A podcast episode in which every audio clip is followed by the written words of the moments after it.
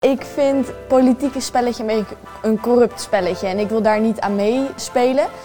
Waar kan onze generatie, zeg maar, of degene die nu opeens wel gaan stemmen, waarom is het belangrijk dat die nu wel zich laten horen? Ik ga stemmen op Bij1, dus dat is de partij van Sylvana Simons. Nou, en ik vind een van de punten die je vooral niet moet doen in de politiek is mooie woorden gebruiken en ze vervolgens niet nakomen. Esplanada is het plein waar jongeren elkaar ontmoeten en vandaag gaat het over de verkiezingen. Belangrijk genoeg, Tim, om te gaan stemmen? Ik denk dat het wel belangrijk is om te gaan stemmen, absoluut. Waarom? Ik vind het belangrijk dat jouw mening, dat je die kwijt kan in een politieke partij en dat die politieke partij dat vervolgens in gang kan zetten voor Nederland. En daar denkt Suus heel anders over. Ja, klopt. Waarom? Nou ja, ik vind het politieke spelletje een corrupt spelletje en ik wil daar niet aan meespelen. Ik vind de politiek een beetje naardigheid, negativiteit en daar ben ik niet echt van gediend.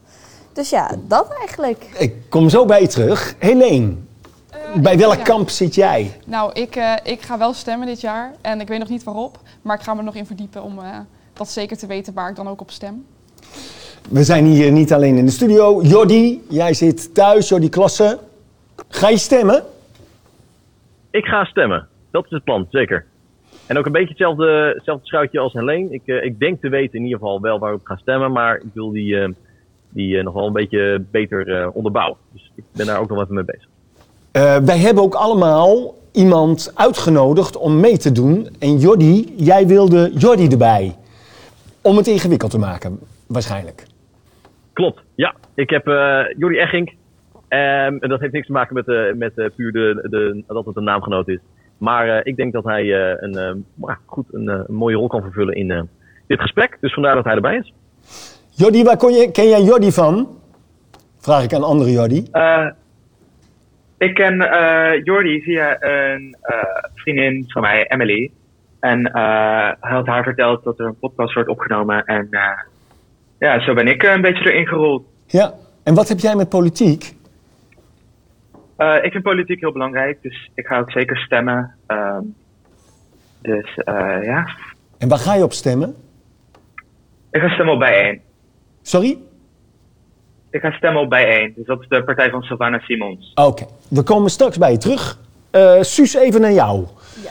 Ja. Je klinkt een beetje teleurgesteld, of ben je boos, of het is allemaal corrupt. Wat is er aan de hand? Nou ja, vooral nu in de verkiezingen. Ik vind dat de politiek een beetje zieltjes probeert te winnen. Heel erg. Ze doen heel veel goede beloftes. Maar in mijn mening komen ze niet altijd alle goede beloftes na. En worden er vaak ook veel weggevaagd.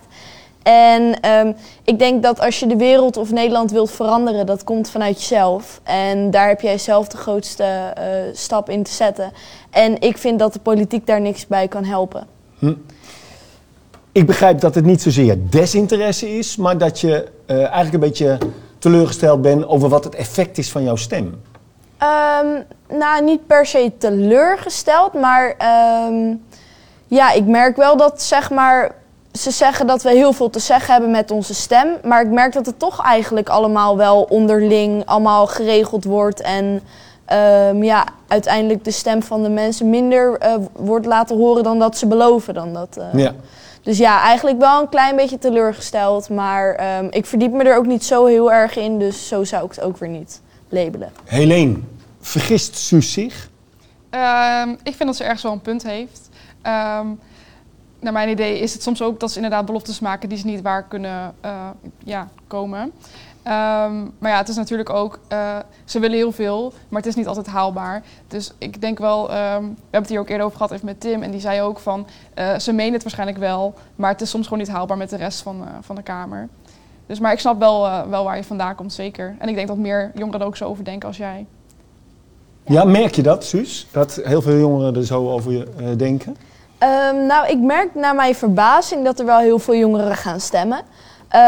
Maar de jongeren, zeg maar vrienden van mij die niet gaan stemmen, daar heb ik ook wel even mee gezeten. Van sommigen die zeggen van letterlijk van, ja, het boeit me allemaal niet, doei. En sommigen kunnen het ook wel goed onderbouwen. En dat vind ik wel fijn, want dan kan ik goed discussiëren. Maar ja, het verbaast me eigenlijk wel dat er redelijk veel jongeren gaan stemmen. Ik had het anders verwacht. Ja. Jordi. Het is wel tof. Ik denk dat we hier goed op kunnen inhaken, Jordi. Want er zit best wel een verschil tussen jou en Suus, eigenlijk. Als ik dit zo hoor, klopt dat? Inderdaad, ja, dat klopt. Bij wie gaat dat mis? Of gaat het ergens mis? Nou, ik denk niet dat het misgaat. Ik ben het ook al eens met Suus op het gebied van dat er heel veel wordt beloofd, maar dat er ook heel veel niet na wordt gekomen in de politiek. En ik denk dat onze redenering daarop een beetje verschilt. Suus is meer van mening, als ik het goed heb begrepen, dat er vooral inderdaad veel onderling wordt geregeld en dat onze stemmen daar eigenlijk niet heel veel aan bijdragen. Maar wat ik denk is, als je op een partij stemt die jouw belangen wil behartigen, dat zij daar ook wel alles aan doen om dat te behartigen. Ook al moeten er compromissen worden gemaakt in bijvoorbeeld de Kamer of in een kabinet. Ja, precies. Nee, ik bedoel, ik kan me ook best wel vinden in dat punt van Suus, hoor. Dat je soms wel het gevoel kan hebben, ja, er lijkt nooit wat te veranderen en het is altijd heel veel aandacht voor die punten. En dan zodra het voorbij is het stemmen en er is, dan zie je er te weinig van terug. Maar jij gaat dus wel stemmen. Heb je wel het idee dat het uiteindelijk dus wel effect heeft? Ondanks de compromis? Ja, ik heb wel het idee dat het effect heeft. Want dit jaar mogen 800 jongeren voor het eerst stemmen. En dat zou bij elkaar dan al komen op 11 zetels. Dus dat is al best wel een groot aantal. En zelfs als je kijkt naar de groep van 18 tot 25 jaar, dan kom je al op 20 zetels. Dat is ongeveer 1/8 van de Kamer. Dus ik denk zeker dat het wel effect kan hebben. En wat is nou belangrijk? Waar kan onze generatie, zeg maar, of degene die nu opeens wel gaan stemmen, waarom is het belangrijk dat die nu wel zich laten gelden? Dat ze zich laten horen? Nou, ik denk dat er heel veel aandacht in de politiek wordt besteed aan zaken die ons niet aangaan. Bijvoorbeeld de pensioenregeling of zo. Dan denk ik van ja, ver van mijn bedshow, dat doet me niet veel. Maar er zijn ook heel veel dingen die ons er wel toe doen. Bijvoorbeeld het afschaffen van het leenstelsel of allerlei andere zaken die denk ik iets meer persoongericht zijn. Dat is een globaal voorbeeld wat ik net nam. Ja. En jij bent bezig met Gender and Post-Colonial Studies, klopt dat? Ja, dat klopt. Dat studeer ik momenteel aan de Universiteit Utrecht. Speelt dat nog een rol? Jouw studiekeuze überhaupt? In dit hele verhaal? Ik denk dat mijn studiekeuze meer inspeelt op de ideeën die ik al had. Want dat is ook waarom ik het ben gaan studeren. Omdat ik het sowieso een hele interessante richting vond. En ik merkte ook al in mijn eigen omgeving dat machtsstructuren sowieso in de maatschappij, maar ook in de politiek een hele grote rol spelen in de stand van zaken. Dus dat is eigenlijk waarom ik het ben gaan studeren, om dat meer te analyseren en ook hopelijk om er iets in te veranderen. En zo ben je bij 1 uitgekomen? Ja, klopt. Oké. Nou, vind jij dat jij Suus moet eigenlijk overtuigen om wel te stemmen? Of moet je haar daar ook in laten staan, zeg maar, in haar keuze? Ik respecteer haar keuze wel om niet te gaan stemmen, want er verandert ook gewoon heel weinig in de politiek. Vooral na 10 jaar Rutte nu. Ik bedoel, we zitten eigenlijk al 10 jaar in hetzelfde schuitje. Maar daarom denk ik ook dat het goed is om op een partij te stemmen die het eigenlijk nog niet voor het zeggen heeft gehad in de Tweede Kamer of in de regering, om wat verandering in te leiden. En dat is ook waarom ik op bijeen stem, omdat ze zijn vrij radicaal, maar ook een nieuwe partij. Dus ik denk ook wel dat dat een soort nieuwe inbreng kan brengen in de Kamer. Jordi, mag ik ook nog wat vragen? Tuurlijk. Op het moment dat D66 de vorige fractievoorzitter nog als lijsttrekker zou hebben, hè? Iemand die openlijk homo was, zou dat een reden voor jou kunnen zijn om D66 te stemmen? Nee, ik zie dat meer een beetje als een symbool. Maar als ik kijk naar de standpunten van D66, dan kan ik me daar veel minder in vinden dan bijvoorbeeld een GroenLinks of een Bij1 die economisch toch wel iets progressiever zijn. Ja. Dus gender is in die zin niet uiteindelijk een reden om iemand jouw stem te gunnen? Nou ja, het speelt wel mee, maar het hele ding van gender post-colonial studies is ook wel machtsrelaties, niet alleen op basis van geslacht, maar ook op basis van bijvoorbeeld economische status of huidskleur. Dus dat speelt zeker ook wel mee, want je ziet nu in de Kamer zit er al jaren bijvoorbeeld geen zwart Kamerlid in.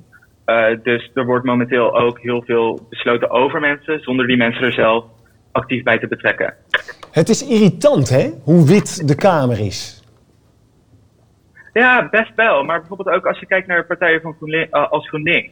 Dan zie je bijvoorbeeld de eerste homoseksuele kandidaat pas op nummer 15 staan. Dus ik denk dat representatie in de Kamer echt veel beter kan.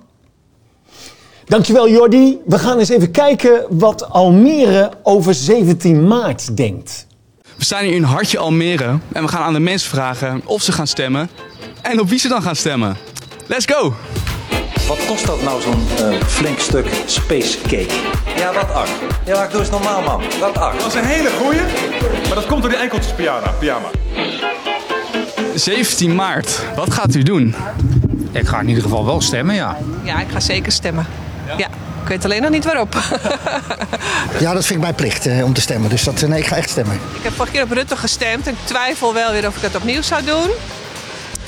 Maar goed, ze beloven zoveel en ze doen zo weinig. Tenminste, dat is mijn gevoel. Ze doen het nu goed, maar het is toch even afwachten wat ze allemaal in die debatten gaan zeggen. Ik zeg je eerlijk, D66, want toen ik jong was, ik kreeg een ballon van hun. Maar gewoon een normale ballon en ik was er heel blij mee. Ik twijfel heel erg, dus ik weet het nog niet.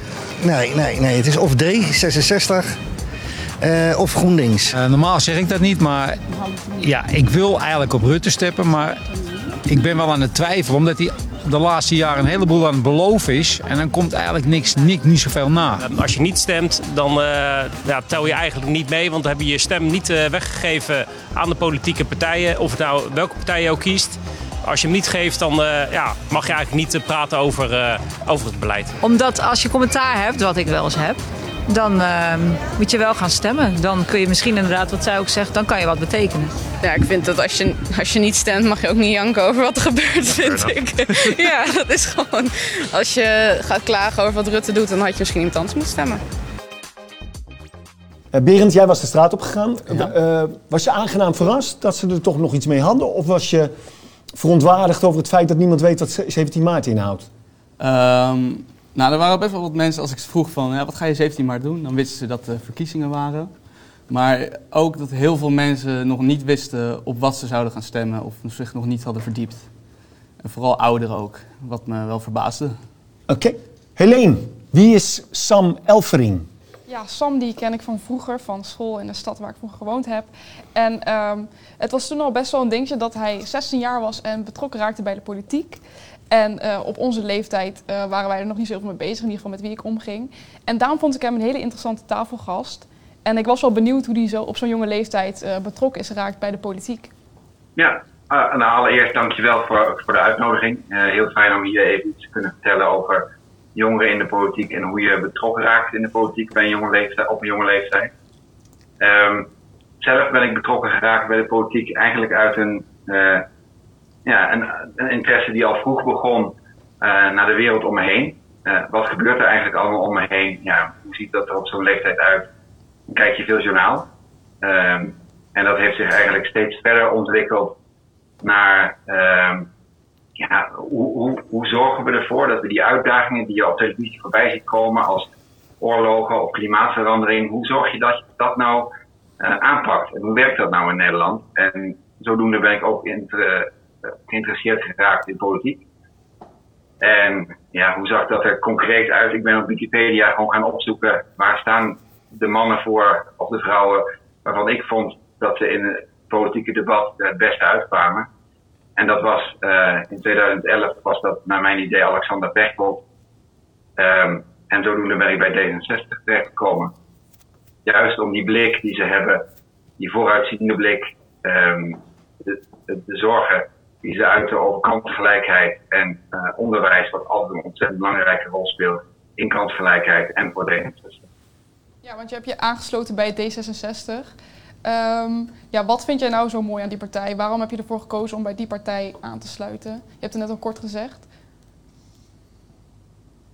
Nou, wat ik zeg, vooral die vooruitziende blik. Het feit dat je ook in de politiek moet luisteren. Omdat ik denk dat dat een heel vitaal onderdeel is van samenwerken naar een toekomst. En een visie die je hebt over hoe wil ik dat Nederland er in 2030, 2050 uit gaat zien. Ik denk dat dat heel belangrijk is als kompas waar je op kan varen en dat je daar dingen aanhangt zoals we werken aan een aarde die we door kunnen geven. We werken aan goed onderwijs, dat iedereen ongeacht waar je vandaan komt of wie je bent het beste onderwijs kan genieten. Iets kan vinden waar je passie voor hebt en waar je je voor wilt inzetten. Dat is voor mij de reden dat ik lid ben geworden van D66. En je was heel erg jong. Wat vind jij van het belang van jongeren en politiek, die connectie? Vind je dat jongeren over het algemeen vroeg mogen beginnen met verdiepen in de politiek?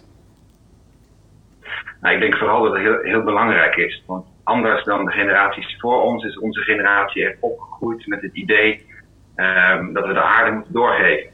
Dat kansgelijkheid iets is waar we echt hard aan moeten werken. Dus als we daar niks aan zouden doen, dat bepaalde groepen die helaas iets minder geluk hebben als wij, bijvoorbeeld die geboren zijn in een gezin waar niet alles loopt zoals het, het graag zou zien, dat je ook die kinderen met een achterstand, dat je die kan helpen. En dat ook die verharding in de politiek die we zien, waar het alleen maar hard tegen hard is, een standpunt tegen elkaar, dat je ook een uitgestoken hand blijft hebben. En ik denk dat jongeren daar een belangrijke rol in kunnen spelen.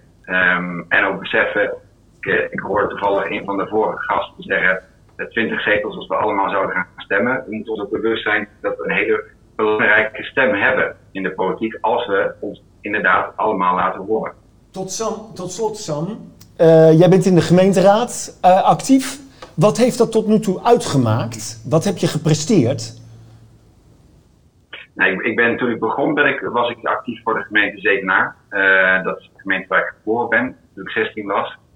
En daar heb ik me vooral ingezet voor het perspectief van jongeren op het gebied van bijvoorbeeld onderwijs. Ik heb daar meegedaan aan debatten over onderwijs, waarin we hebben laten zien dat onderwijs een hele centrale, van basis tot aan voortgezet onderwijs, een hele centrale rol speelt in het leven van jongeren, maar ook in die van hun ouders en in de kansen die ze daarin kunnen ontwikkelen. En hier in Ede, ik ben hier in Ede geen kandidaat raadslid, ik ben hier campagnecoördinator, dus hier zet ik me vooral in om het progressieve geluid van D66 door iedereen mee te laten krijgen. Dus bijvoorbeeld iets waar ik me voor heb ingezet is het van Ede een regenbooggemeente maken. Dat houdt in dat Ede als één na laatste grote gemeente in heel Nederland zich heeft aangesloten als regenbooggemeente, wat inhoudt dat ze actief beleid gaan voeren op de emancipatie van LHBTI-inwoners van Ede. En daar zijn we gewoon hartstikke trots op, want dat zijn gewoon stappen die voor die mensen, waaronder ikzelf, ik woon hier samen met mijn hele mooie vriend, waar we echt wat aan hebben. En waar we over 10 jaar van kunnen zeggen, dat heeft Ede echt een stukje meer Ede voor iedereen gemaakt. Dankjewel Sam. Lisa Westerveld. Hey, is hallo. Lisa present? Ja, daar is Lisa. Lisa, jij hebt carrière gemaakt in de politiek. Je zit in de Tweede Kamer. Hoe flik je dat?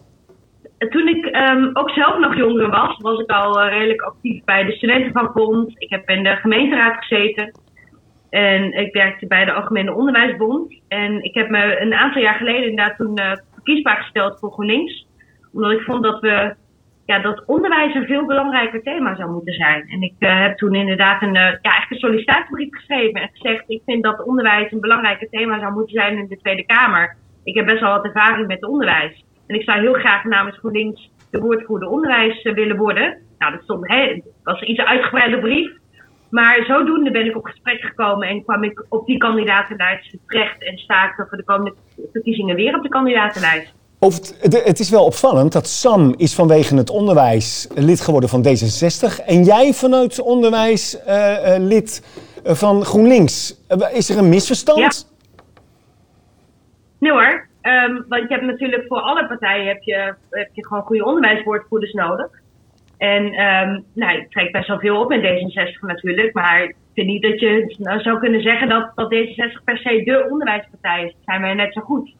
Wij willen ook investeren in onderwijs, in kansen voor alle kinderen. We hebben afgelopen jaren verschillende voorstellen gedaan om ook te zorgen dat kinderen die thuis zitten zonder onderwijs recht hebben op onderwijs. We hebben verschillende voorstellen gedaan die goed zijn voor jongeren en voor studenten. Volgens mij heb je gewoon bij alle verschillende partijen heb je gewoon iemand nodig, liever nog meer mensen, die zich inzetten voor onderwijs en voor jongeren. Ja. Sterker nog, al die partijen die maken zich wel druk voor het onderwijs. Maar wat is dan het verschil met GroenLinks? Nou, toevallig vanochtend zijn de doorrekeningen uitgekomen. Dus elke politieke partij laat zijn verkiezingsprogramma doorrekenen door het Centraal Planbureau. Die schrijven dan op wat kost het en wat levert het op. En vanochtend werd bekend dat wij de partij zijn die het meest willen investeren in het onderwijs en in jongeren. Dus dat levert in ieder geval een stem op GroenLinks op.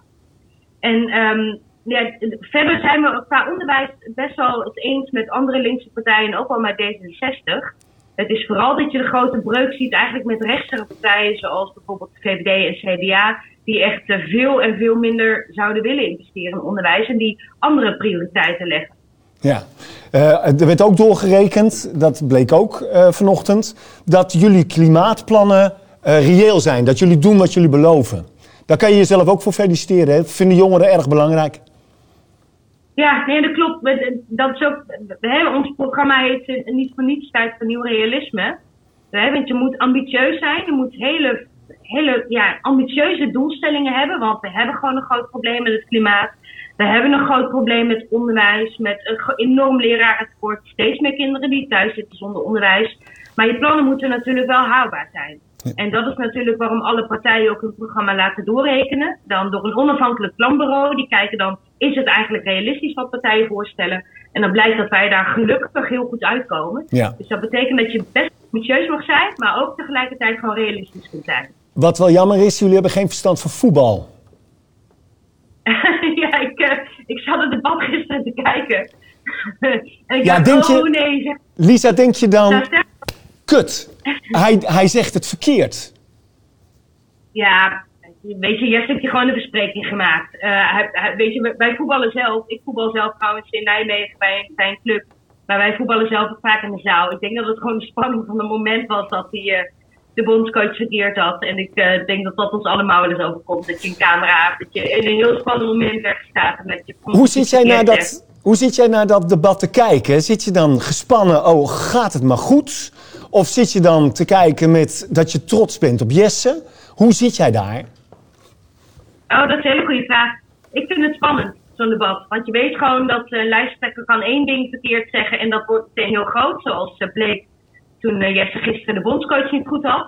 Dus ik ben ook wel een beetje gespannen van tevoren. Omdat je gewoon weet hoeveel mensen er kijken, hoe belangrijk zo'n debat is. En ik zit natuurlijk vooral op te letten met de punten die gezegd worden over mijn terrein. En dat is onder andere onderwijs en jeugdzorg, dat gisteren trouwens niet aan bod kwam. Maar het is best wel spannend hoor, kan ik je vertellen. En op een gegeven moment gaat hij volgens Hoekstra en Rutte uit de bocht, doordat hij Hoekstra en Rutte leugenaars noemt.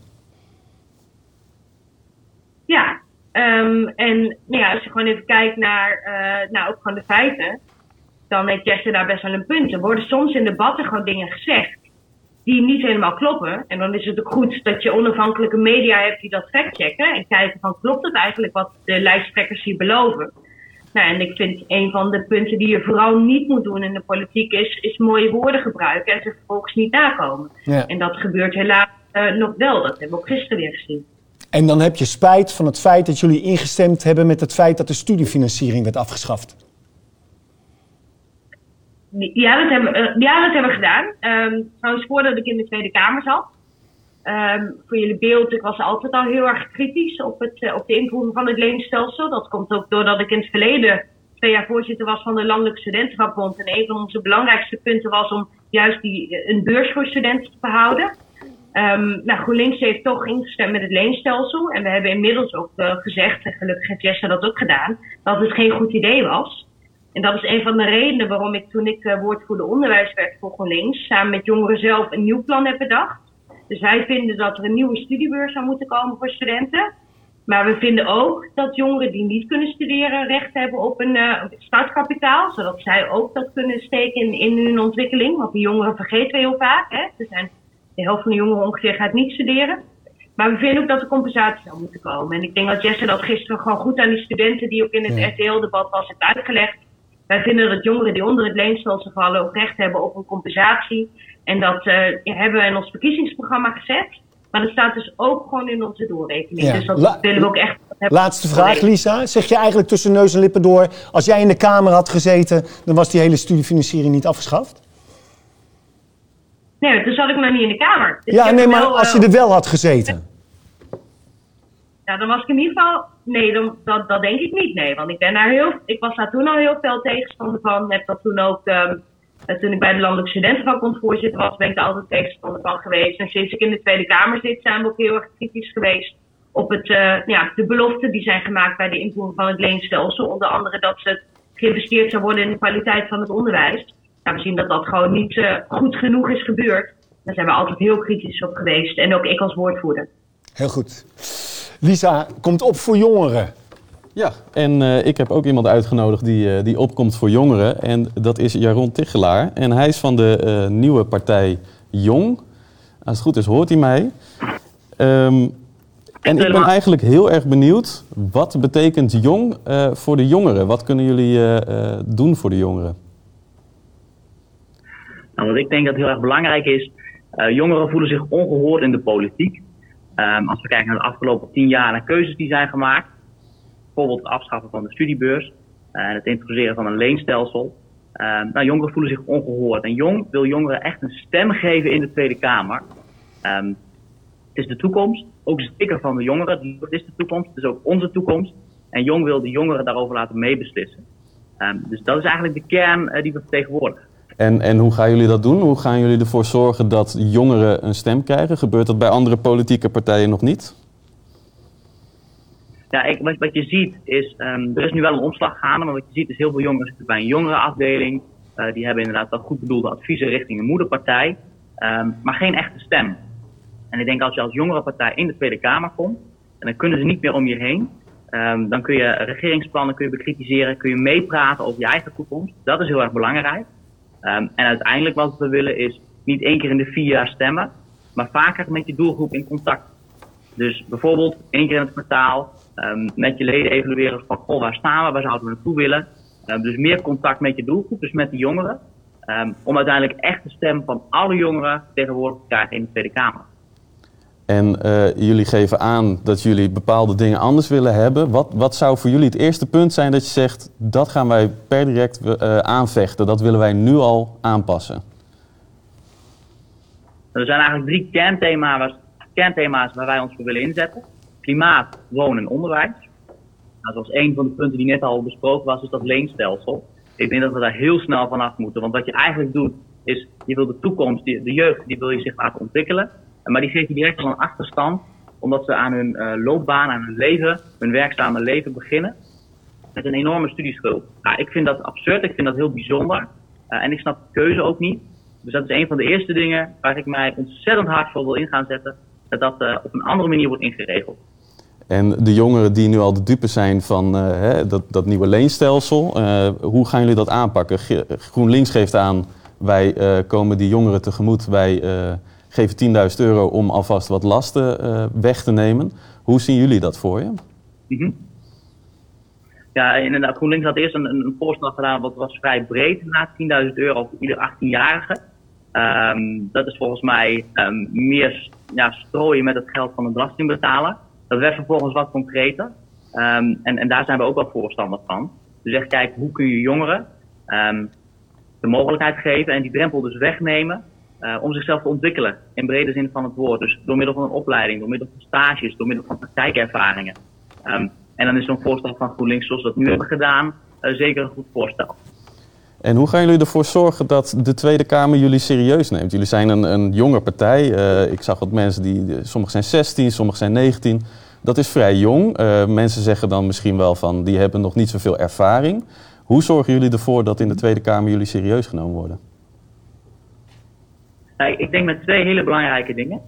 Enerzijds, we zijn inderdaad met andere jongeren. Er staan ook wat oudere mensen op de lijst en we hebben natuurlijk een vraagbaak. Dus we hebben leden mogen ontvangen van 69 jaar. En ik vind het fantastisch dat ze ons kiezen boven 50+. En dat heeft vaak te maken inderdaad met klimaat, met de woningmarkt. Dus dat vind ik heel erg mooi. Dus heel veel kennis en ervaring die zijn vervolgens bij onze partij weten te brengen. Dus daar ben ik ontzettend enthousiast over. En anderzijds, de gemiddelde leeftijd in de Kamer is 48 jaar. Er zijn mensen met heel veel levenservaring. Die hebben kinderen, die hebben een eigen huis, die hebben een auto. Maar die leven niet meer in de belevingswereld van jongeren. Die weten niet zo goed waar jongeren tegenaan lopen in het dagelijks leven. En ik denk dat jongeren dus zeker wel levenservaring hebben, maar op een andere manier. Meer in hun eigen leefomgeving. Als ik zo het begrip levenservaring mag vertalen. Dus ik denk dat wij zeker van toegevoegde waarde zijn. En dat we dus meer die balans van vertegenwoordiging ook in de Tweede Kamer kunnen brengen. En tot slot, een probleem bij jongeren is dat zij soms niet willen stemmen of dat ze geen idee hebben waarop ze moeten stemmen. Zo hadden wij er straks Suus aan tafel zitten en die kiest ervoor om niet te stemmen. Wat zou je tegen die jongeren willen zeggen waarom ze wel op jong zouden moeten stemmen? Nou, uiteindelijk het allerbelangrijkste is, en dat wil ik hier toch wel even duidelijk maken, dat iedere jongere zoveel mogelijk wordt aangezet om te gaan stemmen. Het is gewoon heel erg belangrijk dat je je stem laat horen. Ik kan me ook voorstellen dat jongeren niet gaan stemmen. Wat ik zei, als je kijkt naar de afgelopen 10 jaar, wat er is gebeurd. Ik hoop dat de jongeren die luisteren, dat die toe zijn aan een nieuw fris geluid. Dat die jongeren centraal stelt, die jongeren een stem wil geven. Die dus de toekomst wil laten meebeslissen over hun eigen toekomst. Die mensen, die zijn van harte welkom bij Jong, ongeacht leeftijd. Want laten we ervoor zorgen dat jongeren echt zich vertegenwoordigd gaan voelen in de Tweede Kamer. Berend, wie is Serena Vlijt? Serena Vlijt is feministisch en strijdt tegen genderongelijkheid en eigenlijk ongelijkheid over het algemeen. Ze wil bijvoorbeeld ook dat er meer vrouwen in de Tweede Kamer komen. En Serena, jij staat dus ook voor vrouwenrechten. En wat denk jij dat er meer gedaan kan worden op dit gebied door de politiek? Ik denk gewoon, de Kamer bestaat voor een grote gedeelte natuurlijk uit mannen. En ik denk niet dat alleen maar de witte, hetero, cis man kan stemmen voor het heel Nederland. Dat is gewoon niet de vertegenwoordiging wat Nederland is. Dus ik denk gewoon dat er meer vrouwen van kleur of mannen van kleur ook, dat er gewoon meer vertegenwoordiging in de Kamer aanwezig moet zijn. Zodat heel Nederland zich gehoord voelt en dat er ook bepaald wordt voor Nederland door Nederland. En niet alleen maar door de cis-hetero middle-aged man. Nou oké, want jij wil bijvoorbeeld misschien op Bij1 of GroenLinks stemmen. Ja. Wat vind jij dan belangrijke standpunten van deze partijen? Ik vind het heel belangrijk dat een partij waarvoor ik stem erkent dat het niet goed gaat met het milieu en daar iets tegen wil doen. En inderdaad, mensenrechten en gelijkheid van de mensen vind ik erg belangrijk. Daarna vind ik natuurlijk onderwijs ook erg belangrijk. Ik ben nu aan het afstuderen, dus ik zit in het leenstelsel. En dat is gewoon naar mijn idee een verkeerde keuze geweest. Ik vind het heel belangrijk dat ook daarna gekeken wordt. En wonen vind ik een belangrijk onderwerp, omdat inderdaad als student of als ex-student met een enorme lening en een enorme achterstand gaat het gewoon lastig worden op de woningmarkt op dit moment.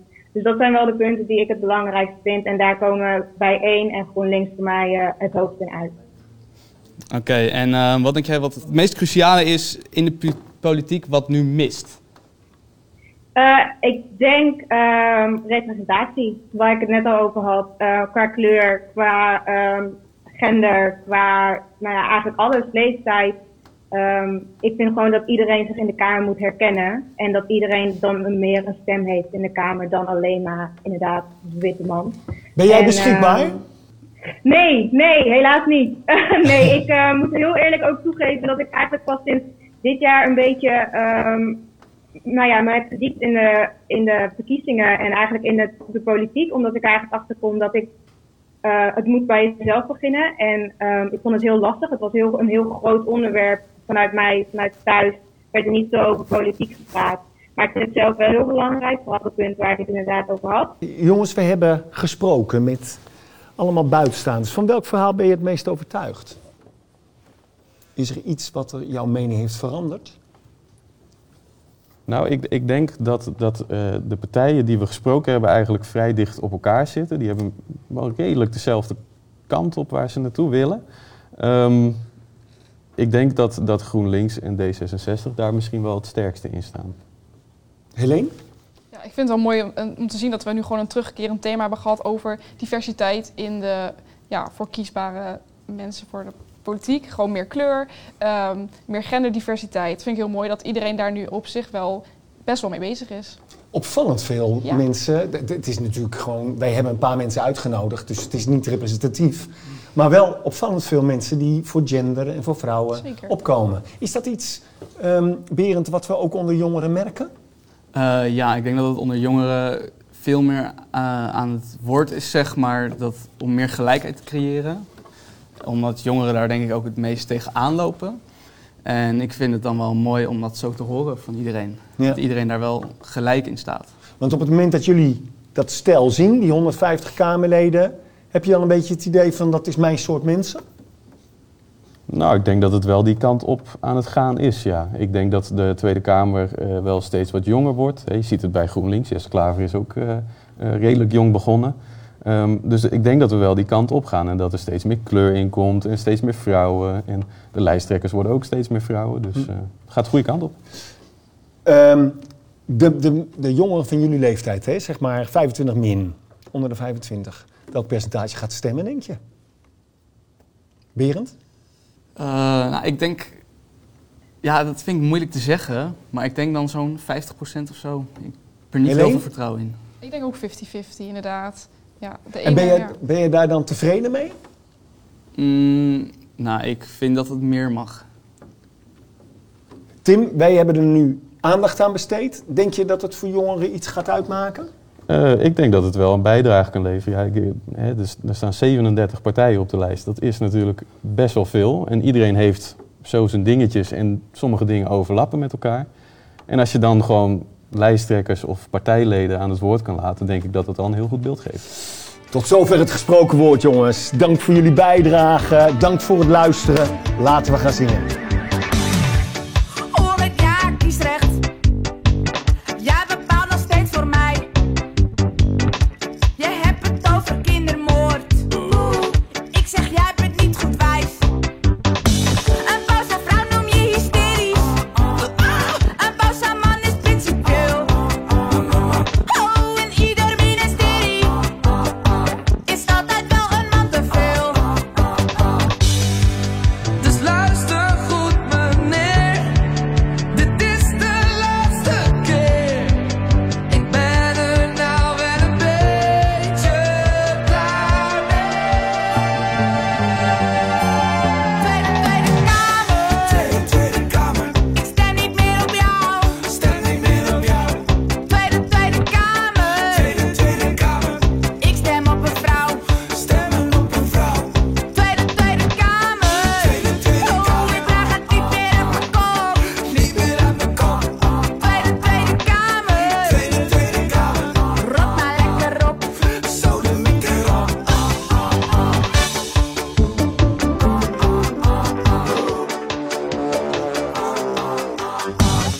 Ze willen maar van alles, maar ze hebben niks voor elkaar gekregen zonder evenwicht. Jij bent niet mijn kamer, jij bent niet de baas. Jij bent als